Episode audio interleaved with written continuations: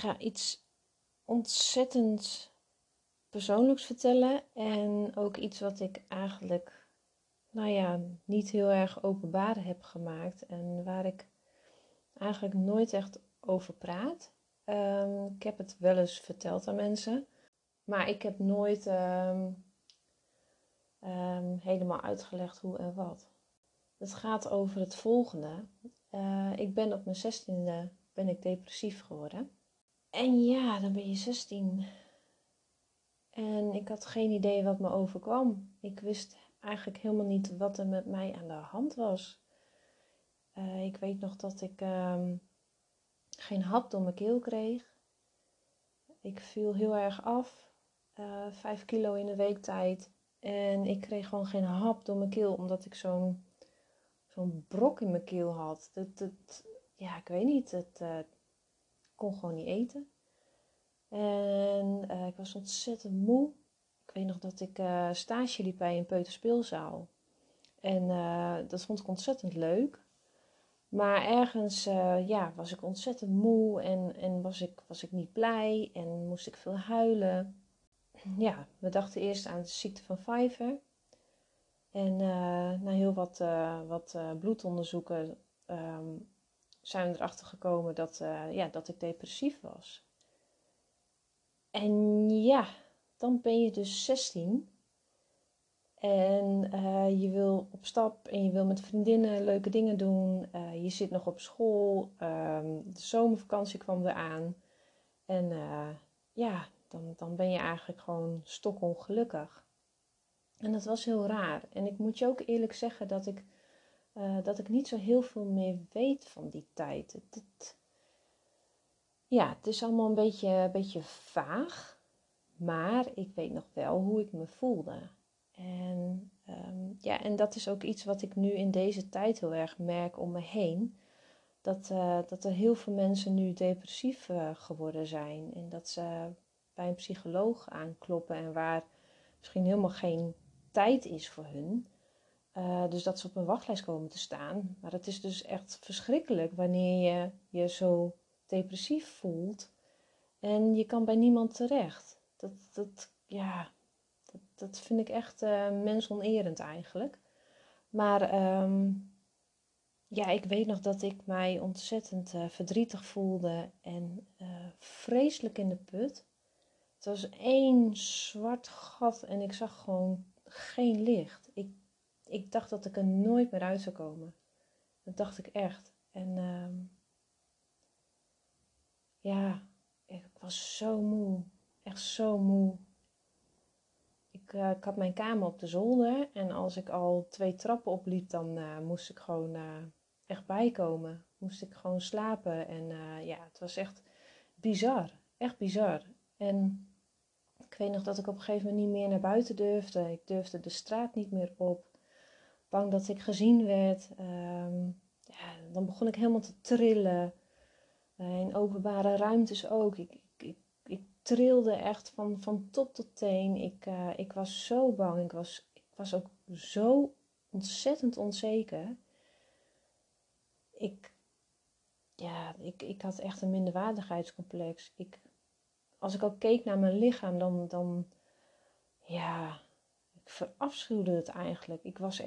Ik walgde van mijn lichaam. Ik vond mezelf dik, ik vond mezelf lelijk, ik vond mezelf stom en ik was echt niet blij met mezelf. Ik heb toen antidepressiva gekregen. Ik moest natuurlijk naar een psycholoog. En daar weet ik niet zo heel veel meer van. Alleen dat ik ooit eens bomen moest tekenen. Waar dat voor nodig was, weet ik nog steeds niet. Maar ik moest bomen tekenen en ik denk dat ik een dorre tak heb getekend. Ik heb geen idee. Maar en daar heb ik vanaf mijn 16e eigenlijk tot aan nu heb ik gewoon ontzettend veel therapieën gehad. Heb ik heel veel ik heb maar 1 psycholoog gesproken, maar ik heb heel veel maatschappelijk werkers gesproken. Ik heb verschillende ontspanningstherapieën gedaan. Ja, ik heb echt van alles gedaan om mezelf dus erbovenop te helpen. Niet dat ik al zo lang depressief ben, maar ik heb er wel aanleg voor. En Ik heb heel erg aan mezelf gewerkt om positief in het leven te staan. Ja, ik moet zeggen dat het goed gelukt is nu. Ik kan zeggen dat ik nu het laatste jaar me echt helemaal goed voel. Echt positief en het gevoel dat ik de wereld aan kan. En dat ik niet meer zo onzeker ben. Af en toe wel. Met nieuwe mensen bijvoorbeeld. Maar ik ben blij met mezelf. En dat vind ik al heel wat. Dat ik dat heb kunnen bereiken, dat is echt, nou ja, dat had ik gewoon nooit kunnen durven dromen eigenlijk. Dus ja, die depressieve gevoelens, die zijn gewoon ontzettend heftig. En ik heb me ook ontzettend alleen gevoeld. Echt heel erg eenzaam. En dat is iets wat ik ook herken van het traject waarin je je zo eenzaam kan voelen. En ook de emoties van ik ben het niet waard, ik mag niet zwanger worden. Dat je het heel erg op jezelf gaat betrekken. Ja, dat herken ik natuurlijk heel erg uit mijn depressie. En ja, daarom was ik ook zo bang om met een traject te beginnen. Omdat ja, het is natuurlijk niet zomaar wat. En ja, als je dan de aanleg hebt om depressief te kunnen worden, dan ga je het ook niet opzoeken.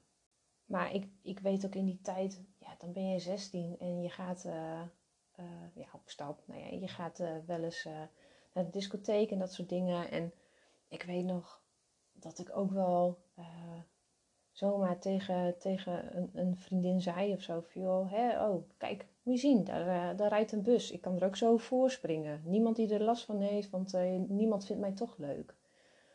Dat soort dingen. En als ik daar nu aan terugdenk, dan denk ik van, ja, wat heb ik nou eigenlijk gezegd? Hoe heftig was het? Maar ik zat zelf in zo'n positie waarin ik dacht van, ja, wat moeten mensen met mij? Ze zijn veel beter af zonder mij. En dan heb ik eindelijk ook rust in mijn hoofd. Want ik ben dat vechten en dat strijden, wat ik tot aan vorig jaar nog zo heb gevoeld. Dat ben ik zo zat. Zo moe. Elke keer maar weer. Ja, er het beste van te maken. En proberen je gedachten om te zetten van negatief naar positief. En ik was zo moe. Ik was ook zo moe van het onzeker zijn. Ja, het denken aan anderen. Of ze mij wel leuk vonden. Ik was kapot. Echt. Dat vechten. Dat strijden. Ik was het echt zo zat. En dus daarom heb ik er ook alles aan gedaan om me te voelen zoals ik me nu voel. En dat is echt niet binnen een paar weken gepiept. Dat heeft jaren geduurd. En ik kan ook niet zeggen wat het nou echt exact is geweest. Van, nou ja, dat heeft mij er helemaal, ja, wat mij er helemaal doorheen heeft geholpen. Ik heb het afgelopen jaar ook, ik kwam in eerste instantie vorig jaar augustus kwam ik thuis te zitten. Ja, ik denk wel met een burn-out dat je het zo kan noemen. Ik ging altijd maar door, zeg maar, tijdens het traject. En nou, eigenlijk zijn alle emoties en gevoelens zich op gaan stapelen. En van de een op de andere dag kwam het eruit. Barst ik in tranen uit en ik kon niet meer. Je moest me eigenlijk wel bij elkaar vegen. En toen ben ik naar de huisarts gestapt. En toen zei hij ook van, joh, het is misschien maar eens goed dat jij even helemaal niks gaat doen. Dat jij het pas op de plaats zet en dat jij gewoon aan jezelf gaat denken. En niet werken en focus je op, we zouden dus starten met de allerlaatste poging. En focus jij je maar op die allerlaatste poging. En dus jij blijft thuis, je gaat niks meer doen.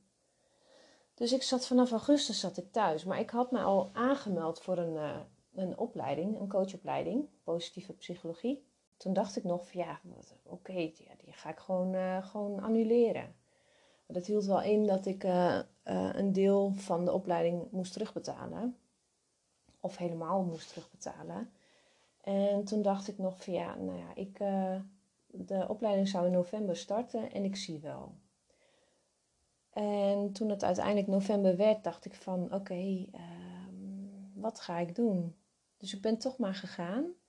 En dat was eigenlijk de beste beslissing ooit. Want dat heeft mij net even dat ene setje nog gegeven om gewoon die switch te maken van wat ik zeg maar in de therapieën niet kon pakken, zeg maar. Wat ik niet kon aangrijpen, kon ik in de opleiding wel. Dat was net even het zelfinzicht die ik zeg maar duidelijk kreeg. Waardoor ik, ja, klinkt ook wel heel erg zemelig, maar waardoor ik kon helen. Daarbij, ik moet zeggen, had ik ook nog een therapie bij een psychotherapeute. En die met mij heeft gewerkt aan mijn innerlijke kind. Innerlijke kindwerk was dat. En dat was ook echt heel bijzonder. En heeft mij ook ontzettend goed geholpen. En ja, daar ga ik later nog wat meer over vertellen. Want wat ik daar heb geleerd is mijn doelen te veranderen, zeg maar. Dus dat vind ik even wat handiger om in een andere aflevering te vertellen. Maar door die opleiding, door dat gedaan te hebben en mezelf echt gewoon recht durven aan te kijken en te zien wat ik voel en wat ik denk en dat soort dingen, wat ik heb meegemaakt, dat ik daardoor, door dat inzicht, positiever ben geworden. En dat ik zeg maar mijn gevoelens kan omdraaien. En dat was echt niet makkelijk. Het is één grote therapiesessie geweest, maar het was echt fantastisch. Voor mij heeft het ontzettend goed geholpen. Ja, daarom kan ik nu ook zeggen dat ik positief in het leven sta en laat maar komen. En dat gevoel, dat heb ik nooit zo gehad.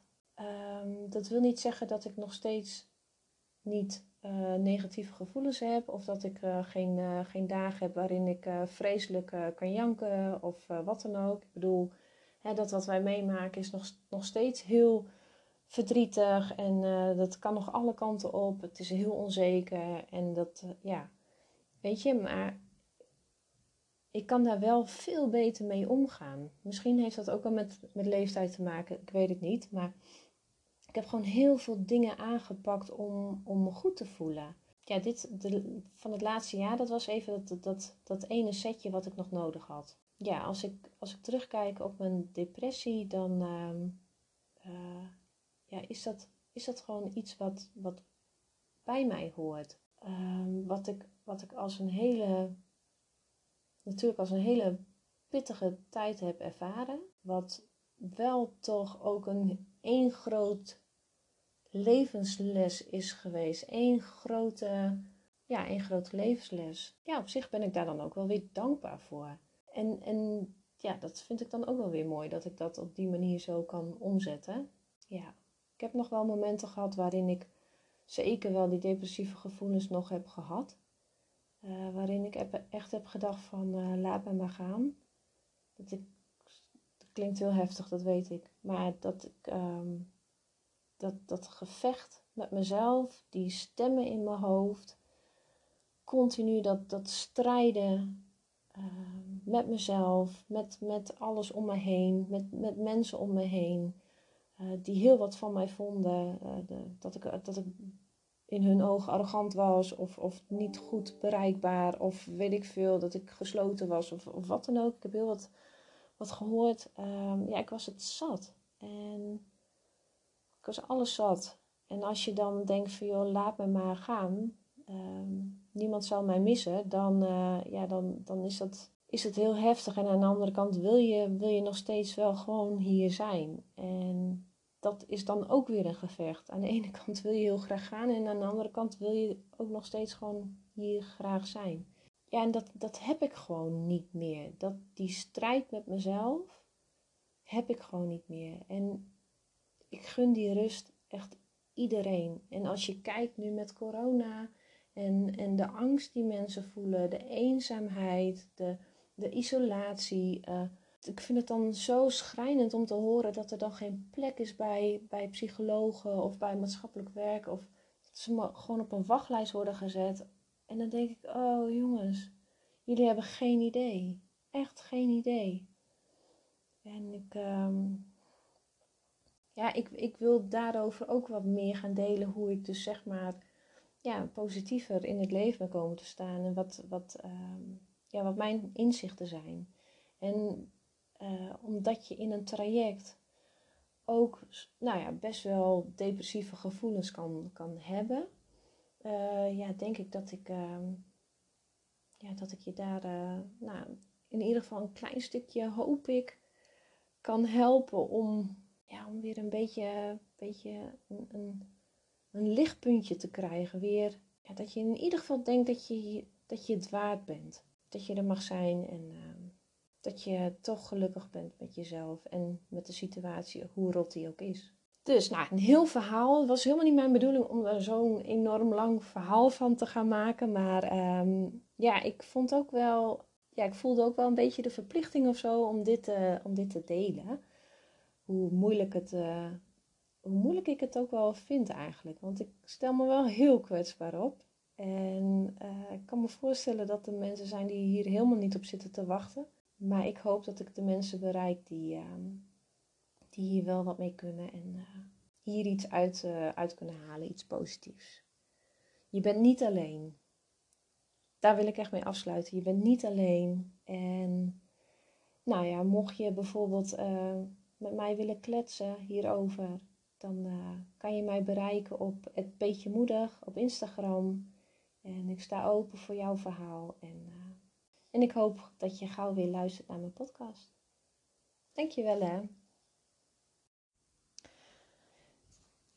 Het leek me wel weer even tijd worden voor een podcast. Dat is eventjes geleden. Ik weet ook eigenlijk niet waarom. Eigenlijk weet ik het wel. Vorige week hadden wij een echo. 2 keer hadden we een echo. En voor het plannen van de terugplaatsing. Maar dat is allemaal weer niet helemaal soepeltjes gegaan. Dus van het weekend had ik migraine. En toen ben ik er niet aan toegekomen om een podcast op te nemen. Maar ik wilde het eigenlijk hebben over mijn interview in De Vriendin. Ik heb er heel veel reacties op gekregen. Echt eigenlijk alleen maar positief. Echt niet normaal. Het was echt hartverwarmend. En heel veel nieuwe volgers erbij gekregen. En ik had natuurlijk in het interview mijn Instagram-account laten noemen. En dus daar kwamen heel veel nieuwe volgers op af. Dus echt superleuk. En ik ben echt onwijs blij met het interview. Het gaat over onze kinderwens van nu inmiddels bijna 13 jaar. En hoe dat eigenlijk begonnen is tot aan nu. Wat we eigenlijk allemaal hebben meegemaakt. En alle behandelingen in Nederland en in België. En ook hoe ik nu zeg maar in de kinderwens sta. In het hele gebeuren.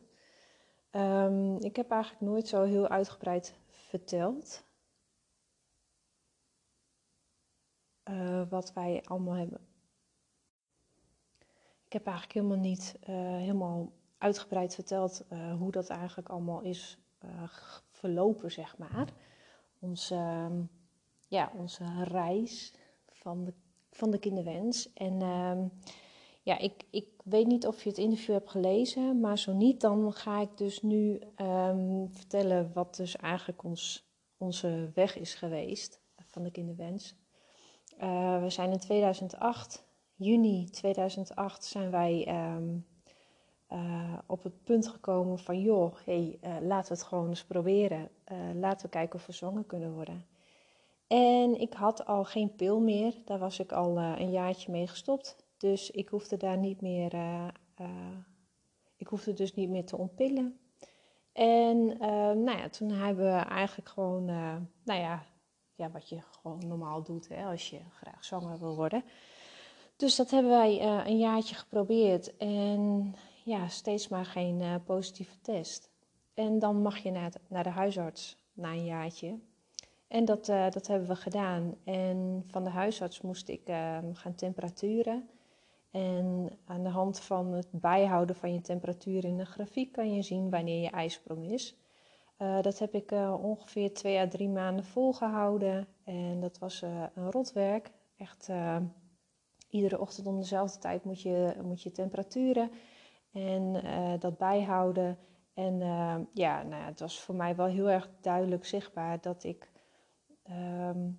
meestal rond de 11e, 12e dag een ijsprong heb. En dat was die 3 maanden was dat iedere keer zo. En mijn cyclus is ook 28 dagen. Dus dat is eigenlijk een beetje volgens het boekje. Daarmee gingen wij weer terug naar de huisarts. En de huisarts gaf aan, dat ziet er allemaal hartstikke goed uit. En dan kan ik niks voor jullie doen. Dan moet ik jullie doorsturen naar het ziekenhuis. Dus toen zijn we naar het ziekenhuis gegaan. Daar allerlei onderzoeken gedaan, zoals bloedonderzoek. Mijn vriend werd gecheckt. En ik heb nog een echo gehad. Om te kijken of mijn eileiders doorgankelijk waren. Dat was geen pretje, moet ik zeggen. Maar ik heb wel meegekregen dat het per persoon verschillend is. Maar bij mij was die niet zo fijn. Maar goed, het zag er wel allemaal goed uit uiteindelijk. En toen mochten wij gaan starten met de IUI.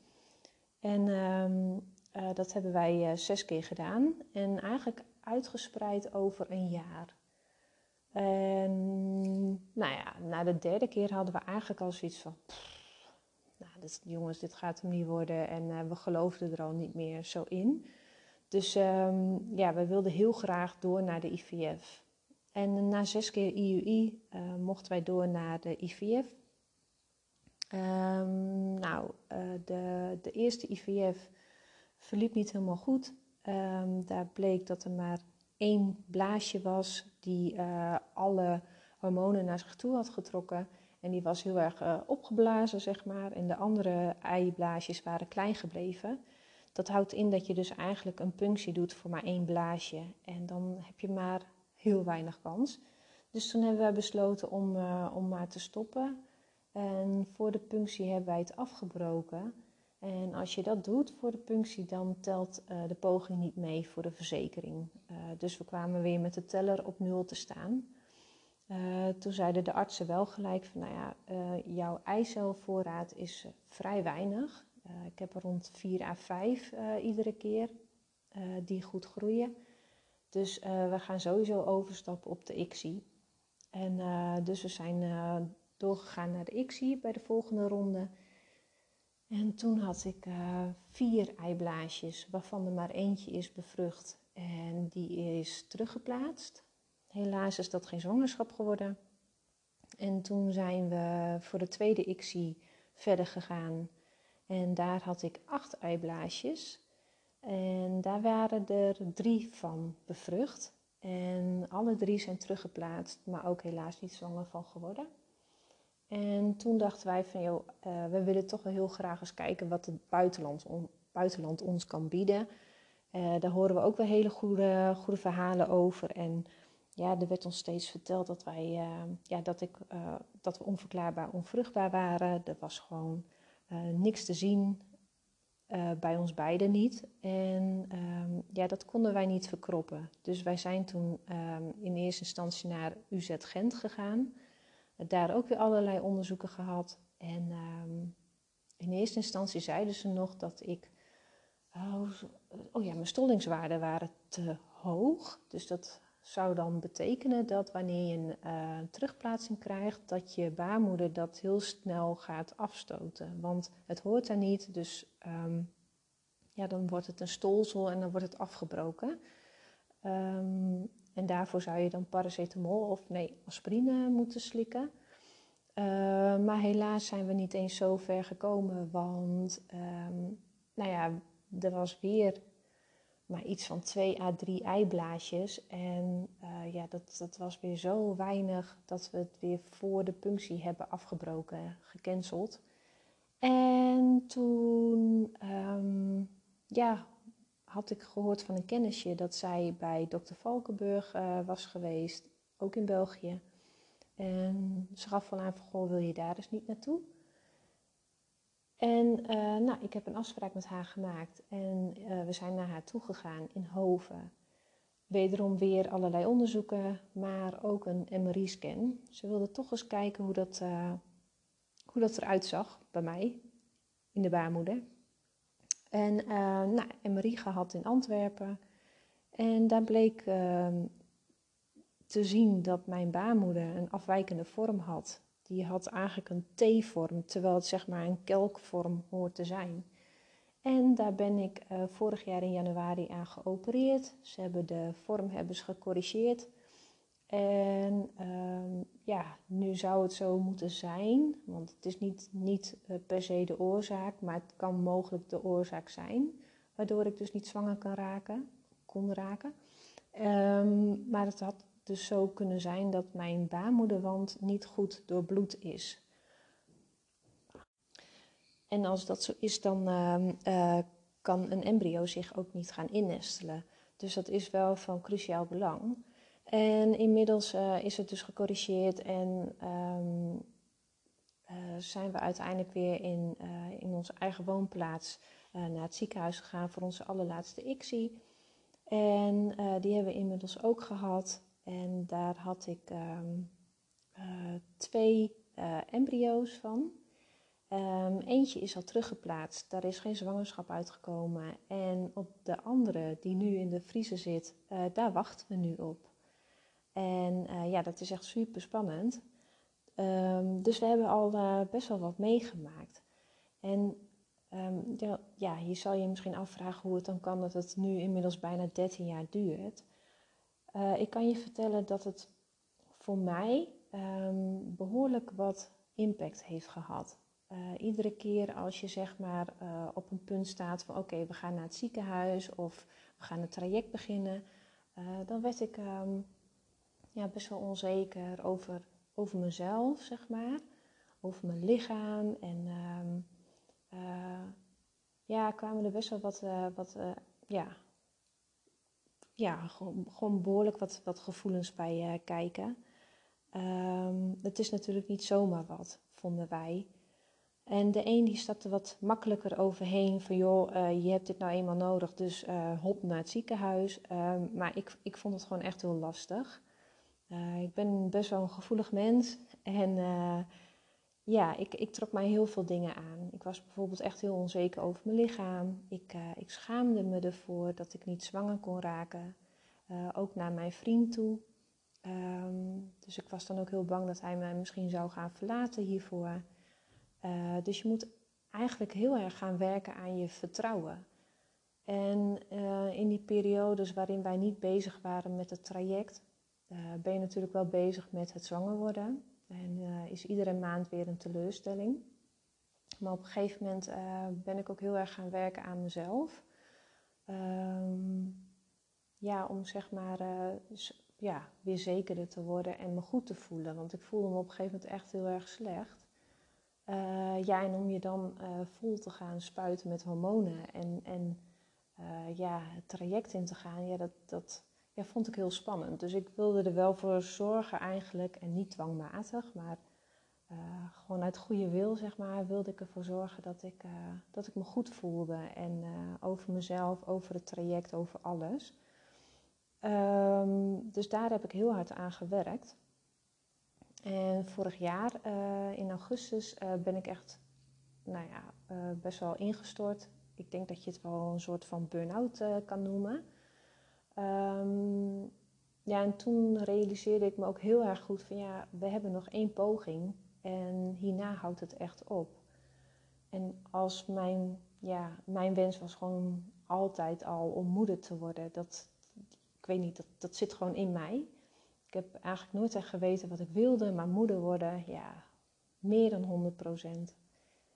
En het zag ernaar uit dat dat dus niet ging gebeuren. Ja, wat dan? Hoe ga ik dan mijn toekomst inrichten? Niet dat je daar altijd zelf de hand in hebt, maar ja, ik wilde wel weer zeg maar een doel hebben, een perspectief. Iets waar ik naartoe kan leven als dit gewoon niet gaat lukken. En toen ben ik bij een psychotherapeute terechtgekomen.